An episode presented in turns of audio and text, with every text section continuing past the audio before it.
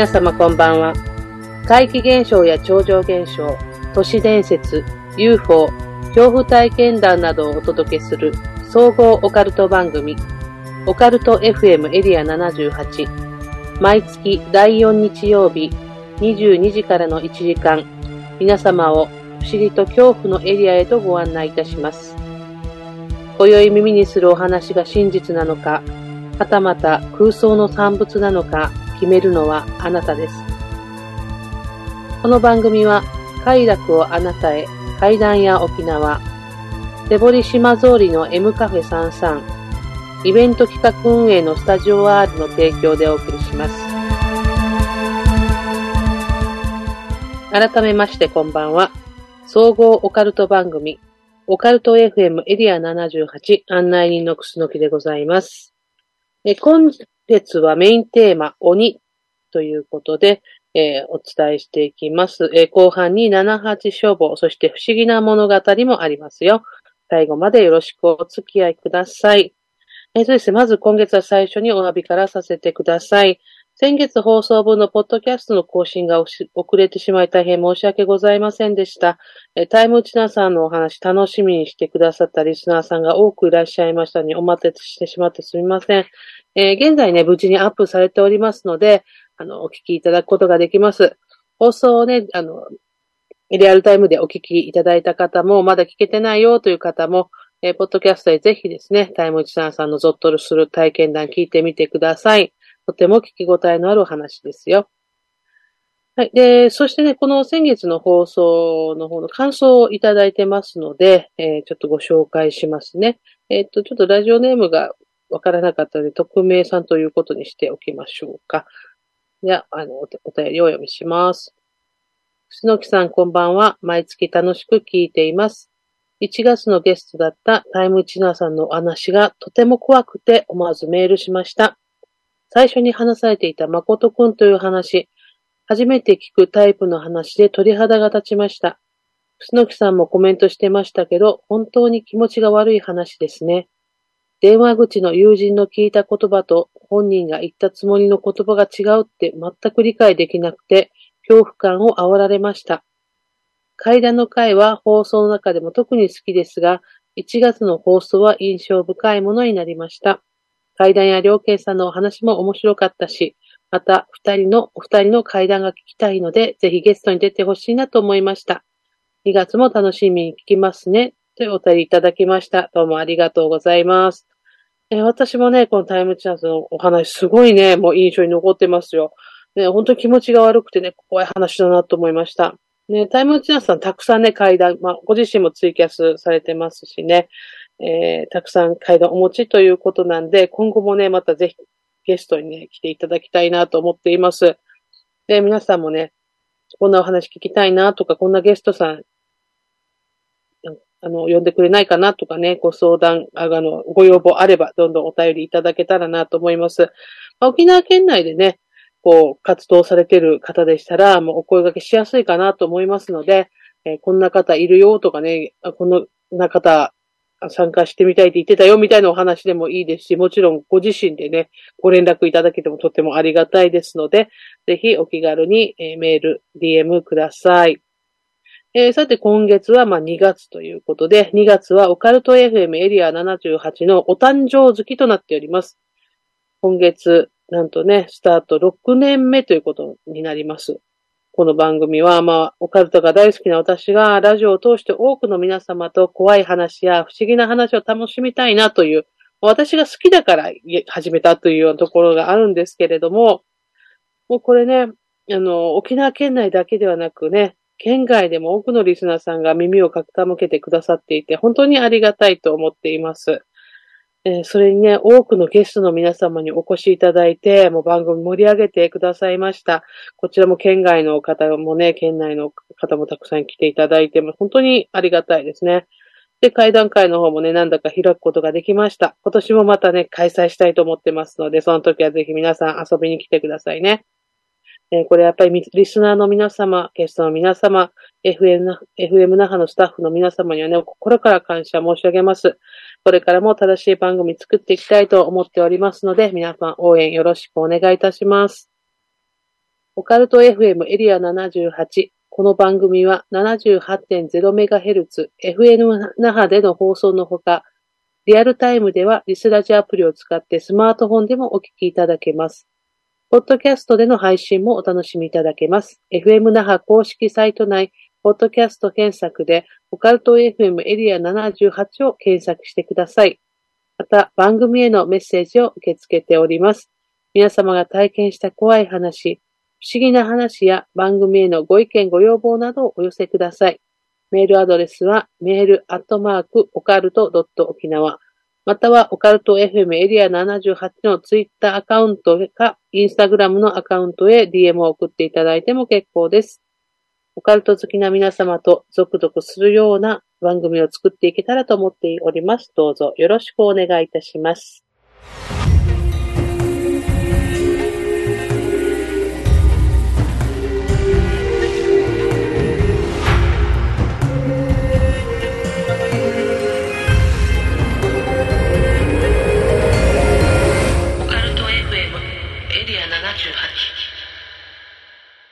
えー、では、メインテーマのコーナーです。えー、私はですね、えー、漫画やアニメ大好きなんですけれども、もう昨年は夏から冬まで2クールね、呪術回戦を見て過ごしました。まあ、ストーリーの中でも大好きなエピソードね、海魚玉折編から、推しの死に打ちひしがれるという渋谷事変までを堪能したわけですけど、まあ、昨年は実は渋谷事変のね、聖地巡礼にも行ってまいりまして、大好きな七海健と一色の下半期を過ごしていたわけですけれども、まあ、そしてね、まあ、アニメも見なくなっちゃったなと思ったら、また好きなアニメが始まります。はい。鬼滅の刃ですね。鬼滅の刃、柱稽古編始まりますね。ということでね、今月、えー、鬼というテーマにしようというね、あの、単純なところなんですけど、以前、刀鍛冶の里編が放送された時には、統計について、統計のエピソードを皆さんにお伝えしていったんですけど、今回はまあ鬼ということでね、えー、やっていきたいと思います。えっ、とね、2月2日、上映が開始されています。鬼滅の刃、劇場版ですね。劇場版という劇場で、鬼滅の刃、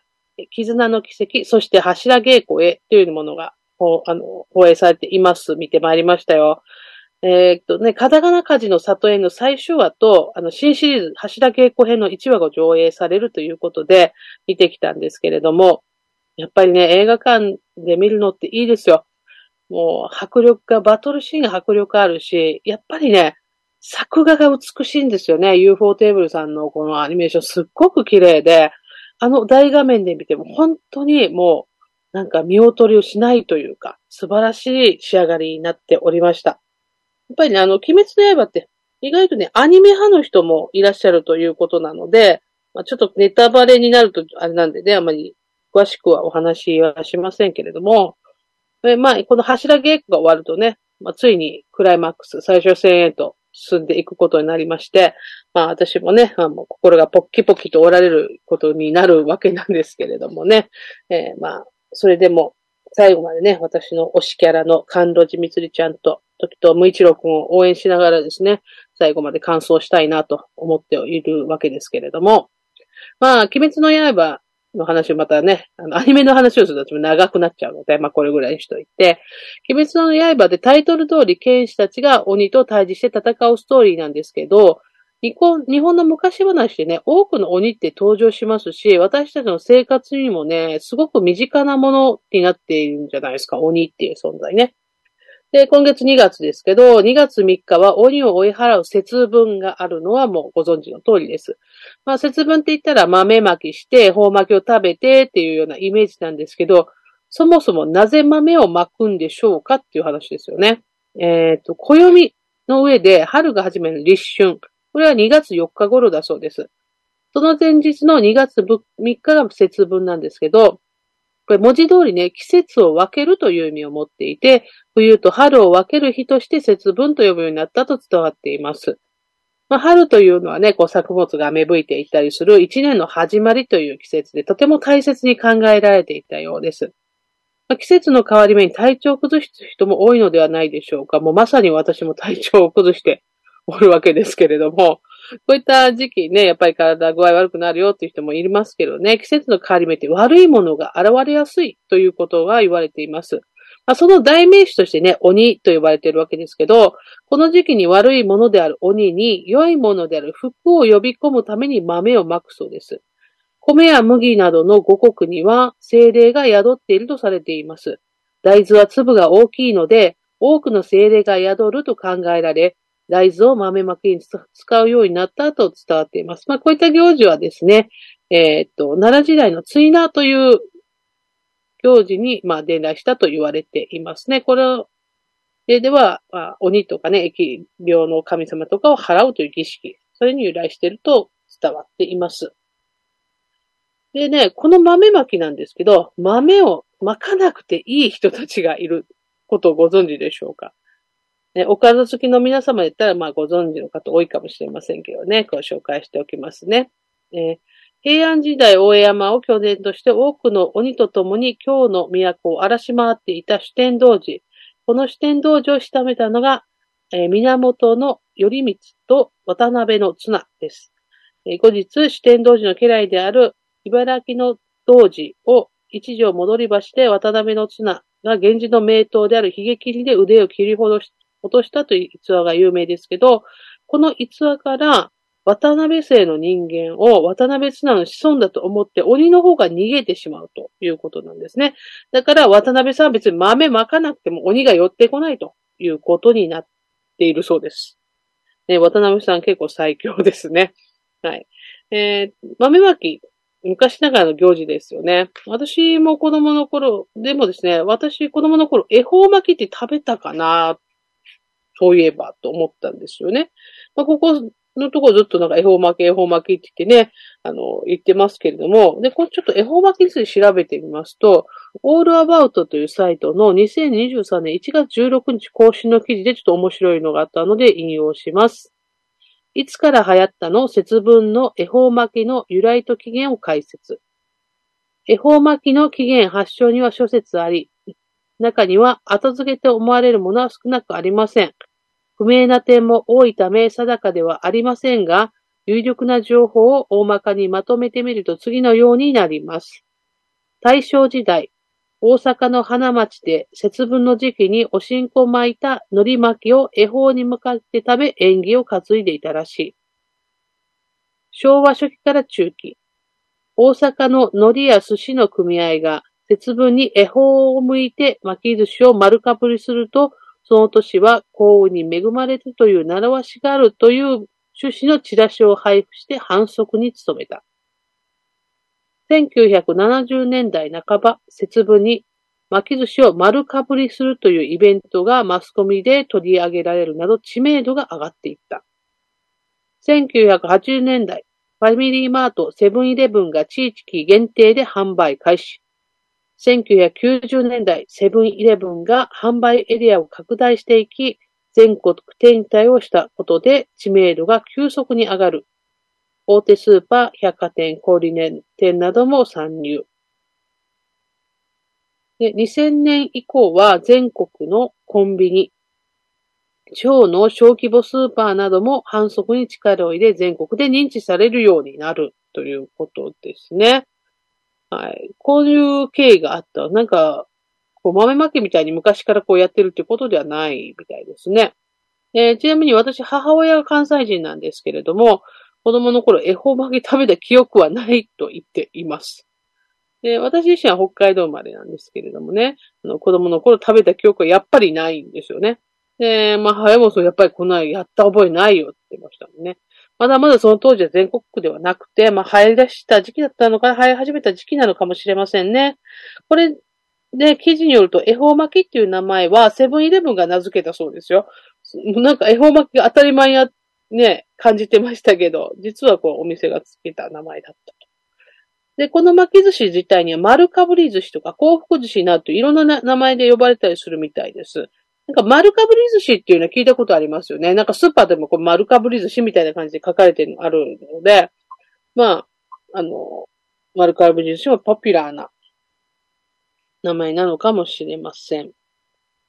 はい。で、えっ、ー、と、恵方巻きの恵方っていうのは、えー、年の神様、年神正月様の衣装である、えー、都市特時のいる方角で、その方角に向かってことを行えば万事吉とされていることから、F を向いて願い事をしながら無言で巻き寿司を食べると幸せになると伝わっているようです。この無言って何なんでしょうね。ここがなんかちょっとよくわからんなと思ってしまうんですけれども、で私もね、毎年ですね、スーパーで海鮮恵方巻きを注文しているんですね、我が家も。だけど今年ちょっとうっかり忘れてしまいまして、まあ普通に巻き寿司食べたんですけど、やっぱり美味しかったですね。まあ、まあ、あの、恵方を向いて黙って食べるはない、普通に夕飯に食べちゃうわけですけれども、でもこういった料理ってやっぱりこう、お店とかね、マスコミとかそういったところが、まあ、先導してるんだなぁなんて思ったりもしました。はい、えー、ではね、ちょっとここでね、あの、まあ、巻き寿司の話になっちゃったんですけれども、えー、お話を戻しまして、鬼の話に行きますけれども、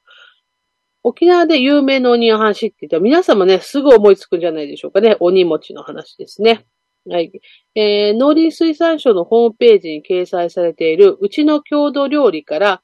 沖縄県カーサームーチのページより、えー、歴史由来関連行事の項目を引用いたします。えー、カーサームーチ、かっこムーチー、カーサムーチー、鬼餅と呼ばれるは、月頭の葉でくるんで蒸した餅のこと。旧暦の12月8日に、厄払いのために、えー、神仏に備え、家族の健康を祈願する年中行事、鬼餅と呼ばれている由来は、民話に基づいており、首里、金城町に残る民話からと言われている。両親を早く失った、えー、兄弟の妹が年頃になり嫁ぐと、一人投げやりに暮らす兄が鬼と化し、家畜だけでなく子供も食べるようになった。そこでそれを何とかしようと妹が兄の大好きな餅に鉄を入れて作り、食べている隙に崖から突き落とし、退治したと言われている。ムーチを蒸す時の月頭のカーサーの良い香りが家中に漂い清める役役目をする。また、鬼退治のエピソードだから、ムーチを蒸したと蒸した時、蒸し汁は家の周りに巻き、ムーチを包んだ三人のカーサーは三、十字型に結んで、人の出入りする入り口や軒先に吊るし、薬浴をする風習が残っている。最近では、もち粉でシンプルに作る白ムーチーだけでなく、黒砂糖、紅芋、トーナチン、えー、これ、かっこ、高きび、コーリャンを入れたものなど、地域や家庭によって変化をつけることも多い。カーサームーチーは沖縄県の冬に欠かせない風物詩的な料理だ。男子誕生のための、男子誕生はじめのムーチーは、クバの葉で力ムーチーという特に大きなものを作って祝う。さらに男女問わず生まれて初めてのムーチーを初ムーチーとび、カーサームーチーを親戚や隣近所に配る風習があるということでですね、えー、なんですけれども、今回ね、この朝ムチの話、ムチの話ね、鬼餅の話っていろんなところに載ってるんですけど、たまたまこう、農林水産省のホームページのこのレシピのとこにあるっていう、郷土料理レシピのところにあるちょっと面白いなと思ってこちらから引用させていただきました。はい。えー、沖縄ではね、コンビニやスーパーにも普通にムチ並んでますよね。えー、今でも手作りをしている家庭も多いようです。私も職場でね、お子さんやお孫さんの初ムーチーだよということでね、そういうのをいただいたことがあります。黒砂糖とか紅芋のムーチーはとても美味しいですよね。あの、沖縄の人はもう皆さん大好きなんじゃないかなと思います。でうちの母親なんとかは、あの、沖縄の人ではないんですけれども、コンビニでね、普通にこの時期になったムーチーが出てたわと喜んで買って食べたりしてます。もうコンビニでね、この気軽に買えるようになってるのがちょっと面白いですね、共同。やっぱそれだけ根付いてるんだなっていう感じがします。はい。で、ね、鬼餅伝説の舞台は、えー、那覇市首里にある、内金城滝の、あ,、えー、ある、あの、くたき、まあ、小さい方のくたきですね、と言われていて、私も一度訪ねたことがあります。こちら沖縄戦を免れて、えー、推定の樹齢が200から300年と言われている大赤城の大木がある場所です。沖縄では格式が高い歌木と言われているだけあって、本当に静かで神聖な場所だなというような感じがしました。いや沖縄の、沖縄らしいというか、この自然にね、囲まれているところに、この祈りの場があるっていうのは本当に沖縄らしいなっていう感じがする印象を受ける場所でした。えー、ね、皆さんもちょっと機会があったら訪ねてみてください。えー、さてね、鬼は日本の昔話は非常なポピュラーな存在ですよねっていうことで、まあ最初からお話してるんですけど、まあ、鬼退治の話で最も有名なのって何でしょうかって言ったら、やっぱり桃太郎じゃないですかって話なんですが、桃太郎伝説自体も全国に散らばっていたりするんですけど、一番有名なのが、やっぱり岡山県の桃太郎伝説じゃないでしょうか。桃太郎の鬼ヶ島のモデルになったと言われているのが、えー、岡山県総社市にある木野城山で築かれた山城、木野城です。この木野城ね、鬼の城とか木野城ですね。えー、この城に住んでいたのが浦という鬼です。総社市のホームページには、えー、裏伝説として詳しく説明されていますので、まあ、この総社市のホームページの方ちょっと参考にあの読ませていただきますね。えー、当時、備の岡山倉敷総社の一帯は、海が吉備平原の半ばまで入り組んで、吉備の穴海と呼ばれていました。その船から身を乗り出して見下ろす男は、身の丈、一尺四、あ、一丁四尺、約4メートル24センチと形容され、とてつもなく巨漢に見えたと言います。両岸は団々とし、炎のごとく、ぼうぼうたる貧髪は赤きこと燃えるがごとし、とありますから、中央アジアの脱炭人の血が入った肝心と想定されています。男は自分のことを百済の王子であると名乗り、大きな戦に敗れ逃げてきたのだと言います。その話を聞いた民衆は、王子をはじめ、クダルの技術者集団を温かく迎え入れました。王子はそのお礼として、造船技術、たたら製鉄技術など、クダラの優れた技を日々の地に伝授し、豊かな、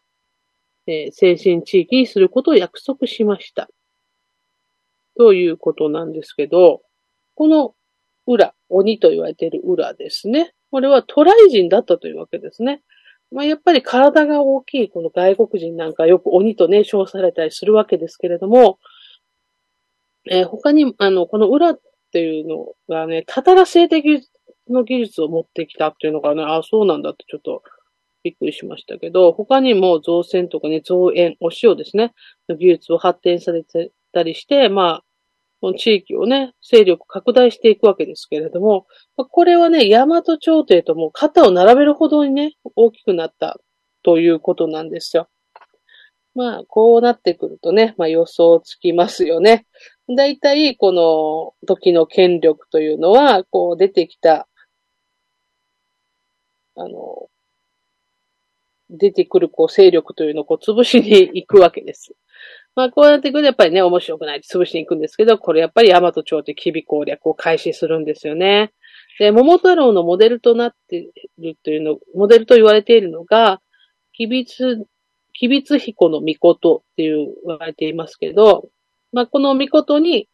裏は打ち取られるんですよね。で、裏の首を跳ねて、まあ、さし首にしますが、何年経ってもその声は大きい声をね、出してもう叫び続けたっていうんですよね。もう吠えてると。で、これを、この首を犬に食わしてドクロになるまで食わしたということなんですが、そうなっても吠え続ける姿に、もう巫女はね、もうどうしましょうってなって、秘密神社の鎌田の下にその首を埋葬したと言われています。で、ここからは、えー、吉備神社のですね、鳴釜神事というところの、えー、説明の文章を一部引用させていただきます。この神事は、吉備津彦の御事に祈願したことが叶えられるかどうかを釜の鳴る音で占う神事です。え多門院日記に見られるのが文献的には一番古いとされ、永禄11年1568年5月16日に日々の吉備津宮に鳴り釜あり、ぐら領下馬を収めて、そうずれば釜が鳴り、志叶うほど高くなるという希代のことは天下無比であるということが記されていますので、少なくとも室町時代末期には都の人々にも聞こえるほど有名であったと思われます。この神事の起源は、ご最新の裏退治にお話、由来します。えめことは捕らえた裏の首を跳ねて爆しましたが、不思議なことに裏は大声を上げて、うなり続けてやむことがありませんでした。そこで困った巫女は家来に命じて犬に食わせどころにしても、うなりはやまず、ついに当社の丘までの釜の下に埋めてしまいましたが、それでもうなり声はやむことなく、近婚の村々に響き渡りました。巫女は困り果てていた時、夢枕に裏の霊が現れ、えー、我が妻、阿蘇号の宿の阿蘇姫をして、巫女のヘツタイ殿の漁船をたか、たがめよ。もし世の中にことあらば、浜田の前に参りたまえば、幸あれば俗になり、かあれば、あらからになろう。巫女は世を捨てて後は、霊神となりたまえ、我は一の使者となって市民に懲罰を与え、とお告げがありました。御事はお告げの通りにすると、うなり声も収まり、平和が訪れました。これがなるかも神事の起源であり、現在も随時ご奉仕しております。ということが、えー、神社のホームページに紹介されています。で、これ結構有名ですよね。あのー、私も映像などでは見たことがあるんですけど、実は実際見たことがありません。しかしですね、吉備津神社には実はお参りしたことあるんですよ。えー、ちょっとまあいろいろありました。岡山県の方を訪ねた時に、どうしても吉備津神社行きたくてですね、えー、行ってきましたけど、電車の本数が少なくて、結構ちょっと不便、まあ、田舎なんですよね、の方にありまして、もうお参りをしてご主人をいただく時間しか取れなくて、もうすぐ行かないと、もうまた何時間も電車待たなきゃいけないってなっちゃうのね。すごい急いで行動したので、そこまで見られなかったんですけど、まあここでやっぱりお守りに桃のモチーフがね、今はつけてるんですけど、あの、桃のモチーフのついたお守りと結構多くて、桃太郎の神社なんだなっていう実感はできます。で、皆さん、ぜひ岡山県に行く際は、吉備津神社も訪ねてみていただけたらなと思います。はい。で、次に取り上げたい話がですね、鬼のミイラの話ですね。まあ、日本には昔から多くのなんかよくわからないミイラってありますよね。まあ先月、先々月、あの、宇宙人のミイラの話、ペルの話しましたけれども、日本にも結構いろいろなミイラありますよね。えー、土の子とか忍者とか、忍者じゃない、人形とかね、まあ、いろいろあるんですけど、皆さんテレビとかよくご覧ご覧になってるんじゃないかなと思います。で、鬼のミイラって聞いて、すぐに皆さん、なんか思い浮かぶものってありますかね？この鬼のミイラって言って、やっぱりパート思い出すのが、えー、っと、大分県宇佐市にある、実宝山大上位にある鬼のミイラじゃないでしょうか。えー、宇佐市観光協会のホームページ紹介が載っていますので引用します。実宝院大山上院は県道を挟んで東別院の西側大地上にあり、18018段の急峻な石石段を登って参拝します。本堂内の右側に逗子に入った鬼のミイラが安置されています。大正14年、1925年にこの寺院の檀家であったが下関で購入後、諸事情により大乗院に寄付したと伝えられており、座高1.4メートル、縦ば2メートルを超えそうな大きさです。落ちくぼんばだめ、半ば開いた口、手を組み、足を曲げて座った姿はまるで鬼用のようです。鬼を祀る本堂から四日市の市街地が一望され、鬼が人々の生活を見守っているようです。お寺は無重ですが、管理人がいて、本堂の扉は開いているので、自由にお参りができますとあります。管理者の方はいらっしゃるということですけど、お坊さんいらっしゃらないんですね。なんかちょっと意外でした。なんか体育座りをしているような感じのミイラーなので、皆さん映像とか写真見たこと、パッと、あ、あれかなって思っていただけるかと思って、なんか愛嬌のあるよね、ものなんですけど、で、ミイラの話にやると、やっぱりこのミイラ本物なのかっていう問題出てきますよね。まあ、このパッと見からしても本物かなってちょっと思ってしまうとこあるんですけど、この鬼のミイラは科学鑑定を受けたっていう話が確かあったと思うんですよね。で、そこでなんか歯が馬で、爪が豚で、みたいな感じで、メインの体の方は実は人骨を使っているという話を、なんとなく記憶しているのですが、これ多分テレビ番組だったと思うんですけれども、ちょっと詳細調べたんですけど、調べられなくてね、もしリスナーさんの中で、あ、この番組でやってたよとか、あ、こう見た見たい、こういう結果だったよねというか、もし覚えてる方いらっしゃいましたら、もうぜひ、あの、教えてください。えー、まあでもね、まあ偽物とか本物とかそういうことじゃなくてね、地域の方々がこれ信仰して見守ってくださっているというの気持ちでね、お参りしているんであればね、それでいいんじゃないかなと個人的には思っています。ただ私自身、このミイラがね、なんかちょっとね、姿がね、結構苦手なんですよ。なんかもう、今、今回もこう調べるために映像、画像見たんですけど、なんかちょっとね、苦手でした。はい。皆さんどう感じられますでしょうか？ね。で、この鬼の話今日してるんですけど、鬼というものをね、もっと身近に感じられる場所があるのをご存知でしょうか？なんと博物館があるんですよ。皆さんは、あの、京都市福知山市に日本の鬼交流博物館というところがあるのをご存知でしょうか？こちら世界一の鬼瓦を作ろう合言葉に日本鬼市の会が中心となり高さ5メートル重さ10トンの巨大な鬼瓦がまあそびえ立っているところですね。博物館なんですね。日本の鬼についてたくさんの常設展示をしている博物館で、えー、世界の鬼の仮面の展示とかそういうのもあって、日本の鬼との違いも楽しめそうです。大山の鬼伝説についても展示があるようなんですけど、博物館のホームページの方には鬼伝説の方に書かれているので、ご紹介しましょう。えー、3つの鬼伝説が伝わっているということなんですけれども、まあ、コーナーのね、冒頭でお話ししました。えっ、ー、と、主天童寺とかね、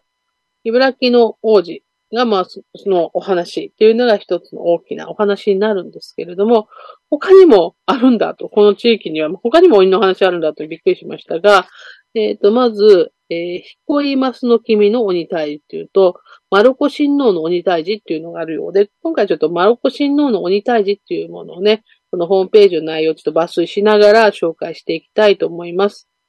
えー、陽明天皇の時、現在の大山に、英語、カルワシ、土熊という三、三期、三鬼ですね、三期を狩猟とする悪鬼たちが庶民を苦しめていました。そこで天皇は、聖徳太子の異母弟にあたる、えーえー、弟ですね、弟にあたる、マロコ親王に討伐を命じます。討伐に向かった親王は途中で死んだ馬を土に埋めている商人に出会います。その商人は親王に、あえー、この成敗リアラば馬必ず蘇るべしというと、馬は蘇り、その馬に乗り親王は討伐に向かいます。今度は頭に銅鏡をつけた白い犬が、まあ、道ながら献上されます。この犬が道案内をしたと言われています。その後、大山の岩窟で栄子カルアシを打ち取りますが、しかし、土熊を見失ってしまいます。しかし、先ほどの鏡で照らしてみると、その姿を映し出し、最終的に討伐に成功します。このお話は四天王寺の伝説の類似性もあることから、四天王寺伝説に影響を与えられていると考えられていますという感じで記されているんですけれども、なるほど。あの、四天王寺のお話とも近いものがあるということで、先にね、このお話が、まあ時代的にですね、あって、またこの鬼のお話が出てきたというふうな、まあニュアンスなんでしょうかね。うん。あの、まあこの地域にはたくさん鬼の話が伝わっていることがわかります。で、鬼のことがね、たくさん学べる博物館ってね、なんか珍しいんですけど、なんとですよ、これびっくりするんですけど、入場料が一般で330円ってめちゃくちゃリーズナブルなんですよね。で、併設されている施設として、鬼文化研究所っていうところがあって、これちょっと利用料高めなんですけど、えっと、貴重な資料が閲覧できるライブラリーとかもあるみたいなので、ぜひ私も行ってみたいなと思っています。えー、私はですね、福知山市に以前から行きたいと思っていて、実は毎年ふるさと納税もしてます。その理由はですね、実は私が一番好きな戦国武将、明智光秀明智光秀の築いた福知山城があるからなんですよね。えー、まあ、推している私としては絶対福知山に行きたいと思っているので、その時には必ずですね、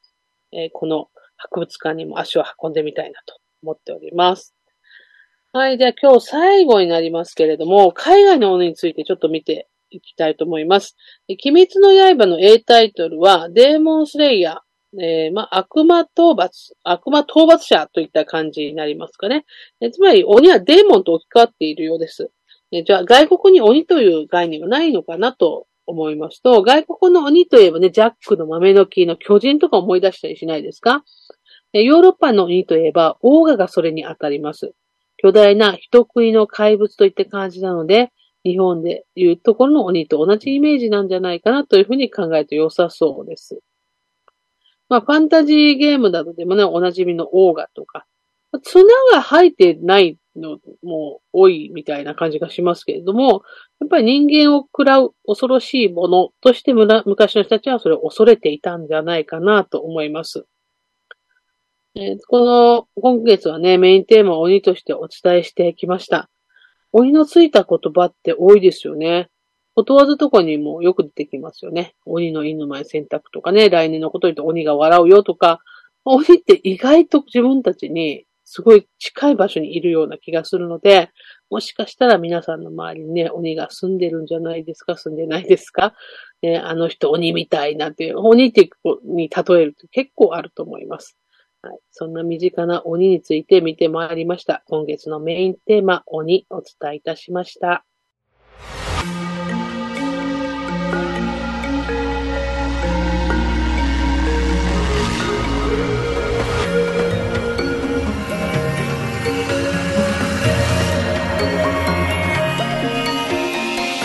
オカルト FM エリア78はい。不思議な物語のコーナーです。このコーナーは作家の金沢さんの実話怪談をご自身の朗読でお届けします。今日のお話は鹿までです。どうぞ。屍。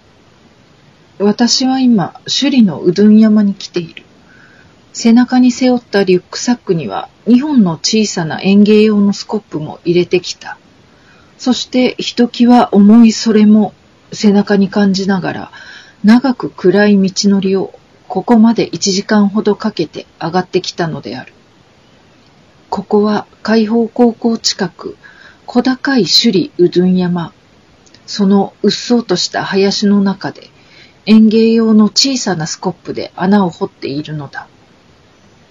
やっぱり持ち手の長いショベルじゃないと掘るのに時間がかかるな。傍らには体が硬直したそれが横たわっており、それを埋葬するためにこの場所へと導かれるようにして歩いてきたのである。園芸用の小さなスコップで掘っても意外と掘り返されていないであろうこの場所の土の表面にはゴロゴロとした石が多く混じっているため、なかなか掘り返すことが難しいのだ。石というよりも琉球石灰岩で出来上がっているこの沖縄本島の山というよりは小高い丘には、はるか遠い昔、海の中にこの場所があったであろう痕跡が今でもたくさん残っているのだ。そんな琉球国時代よりもはるか遠い海の中にあったであろう昔に思いを馳せながら園芸用の小さなスコップでひたすら穴を掘っていくのだ。どれくらいの時間が過ぎたのだろうか。空が薄く白んできている。それでもまだ穴とは言い難いくぼみができてはいるのだった。しばらくすると林のすぐそばの道路を朝のウォーキングやジョギングをする人たちと海邦高校のゼロ工事の授業を受けたり、部活動の朝練をするための生徒たちが通り始めるのだろうと思い、手のひらが痛くなることにも耐えながら、ただひたすら石を排出しながら土を掘り返すという作業に没頭していたのである。どうにか穴らしき穴ができてきたので、試しにキャンバスのトートバッグにくるまれたそれを穴にそっと沈めてみた。だが全く埋まらずに表面に盛り上がりができてしまうのであった。それを穴から出して傍らに置いて、再度園芸用の小さなスコップで掘る作業に戻ってみた。だんだんと脇の道路に人が増えてきていた。制服を着た高校生たちが話しながら通り過ぎていくのである。ヒヤヒヤとした気持ちも抱きつつ、早くこの作業を終わらせたいという思いで、がむしゃらに穴を掘っていくのだった。そして掘っていくうちに大きな石に当たり、大きな石を取り除くと少し広いスペースが空いていく。いよいよ空の色がまさに夜が明けて朝という色味に変化してきていた。それまでは薄明るく静かであった時間であったのに、次に周りから話し声も聞こえつつ活気が出てくる時間へと変わりつつあるのであった。こんな時間に私は薄暗い林の中で穴を掘っているなんて怪しい以外の何者でもないなと思いながらも黙々とひたすら作業を続けていたのである。ようやく穴らしき穴が目の前に現れていたことに簡単としながらも自分の傍らにひそやかに横たわるそれに意識が移り、何とも言えない気持ちになっていたのである。そしていよいよそれをこの穴に入れていく作業に移っていくことに身が引き締まる思いであった。そう、すべては屍と化したそれを埋めるために。続く。いかがだったでしょうか？以上、実話怪談不思議な物語屍でした。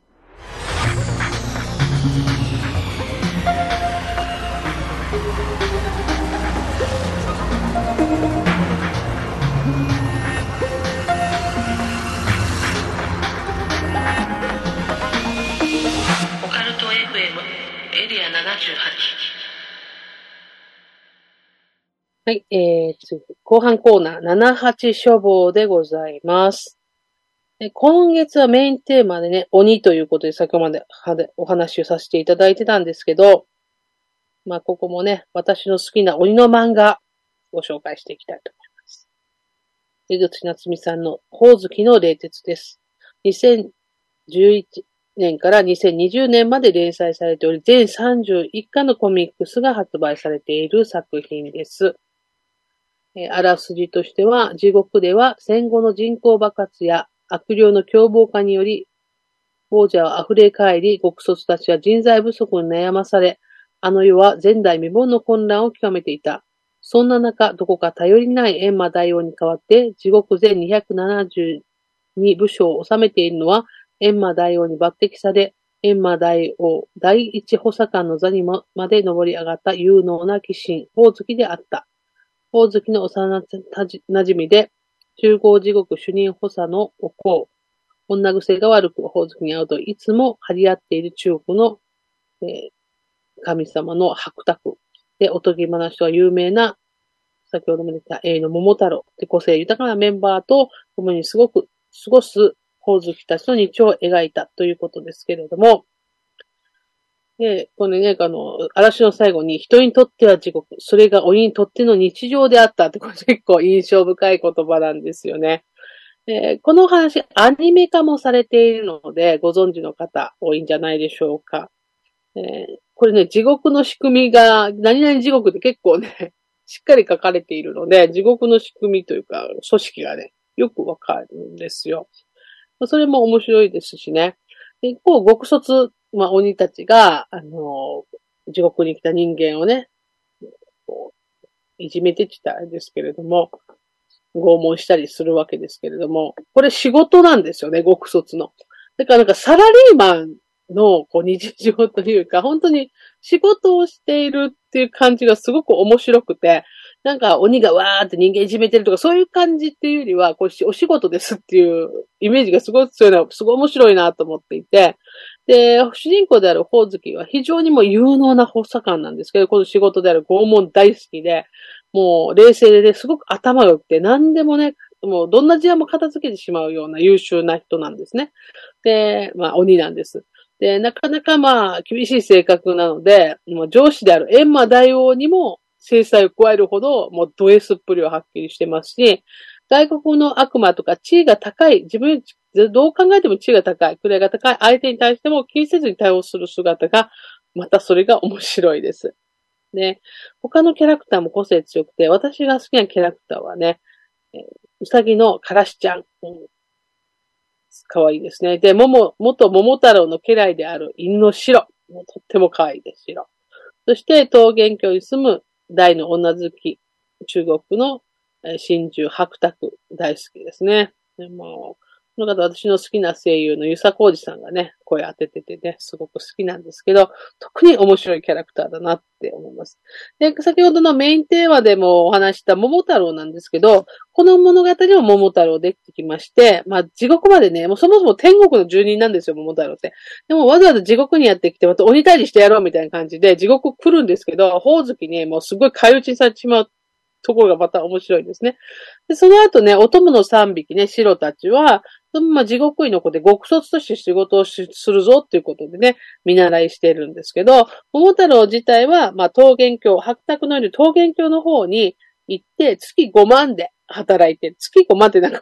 もう、金額がまた面白いんですよね。っていうふうに描かれています。うん。で、宝月は最強なんでね、桃太郎全然立ち打ちできないんですけど、実はこの鬼退治自体がビギナーズラックで鬼に勝ってたよっていうことを白にね、ばらされてしまうっていうのが面白いですね。まあ、みんなのヒーローであるはずの桃太郎、ここですごい散々な扱いなんでね、ぜひ読んでみてほしいなと思います。アニメもすごく面白いです。えー、おすすめの一冊ですので、まあ、完結してる物語なんでね、ゆっくり読んでいただければなと思うんですが、で、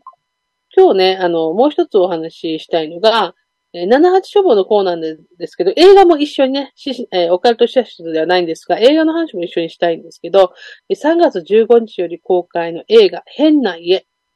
まあ、普段 YouTube をご覧になっている方はもうご存知方も多いと思います。ホラー作家、YouTuber として有名なウケツさんが原作の変な家、待望の映画化ということですね。漫画の方も出てますが、私ちょっと漫画は未読ですが、原作はもう面白くてね、何度も読み返してるぐらい好きなんですよ。変な家。これがもう映画化される、映像化されるってことですごいテンションが上がったわけですが、えー、この原作の内容をまず Amazon の商品ページからご紹介します。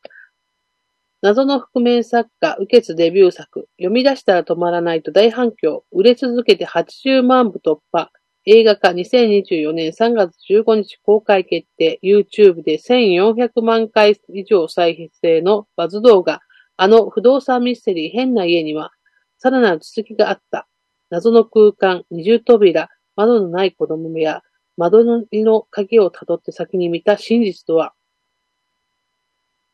えー、知人が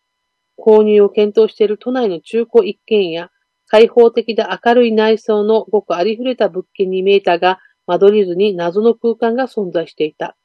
知り合いの設計士にその間取りを見せると、この家はもしかしたら、あこの家はそこかしこ、奇妙な違和感が存在するという。間取りの謎をたどって先に見たものは、不可解な間取りの真相は、途中消えた元住人は一体何者？本書で全ての謎が解き明かされるというものです。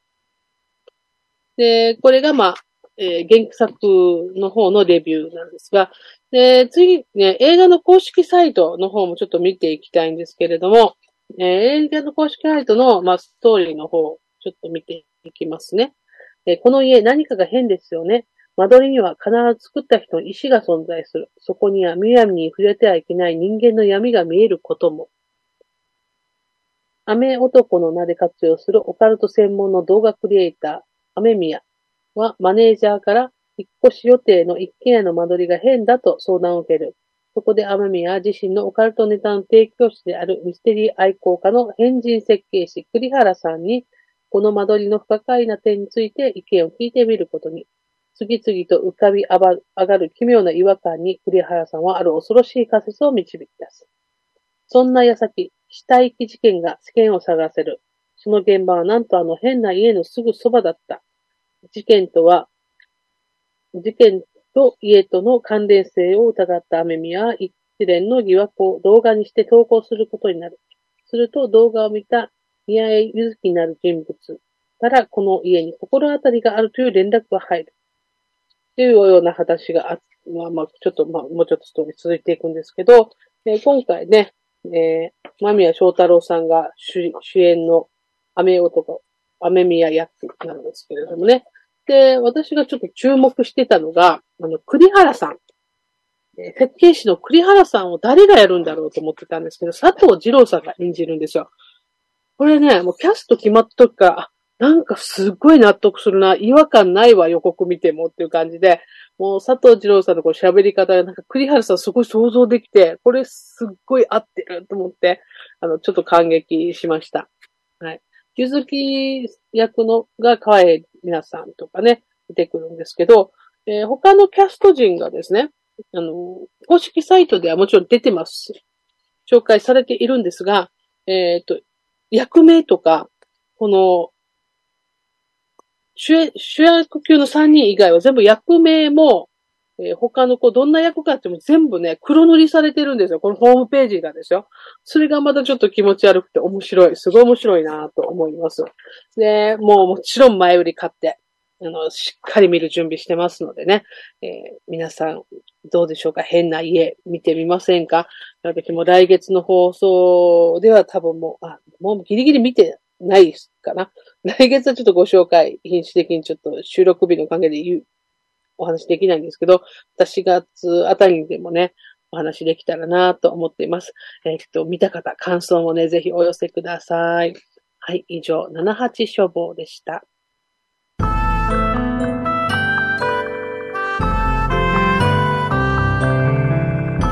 はい、エンディングのお時間です。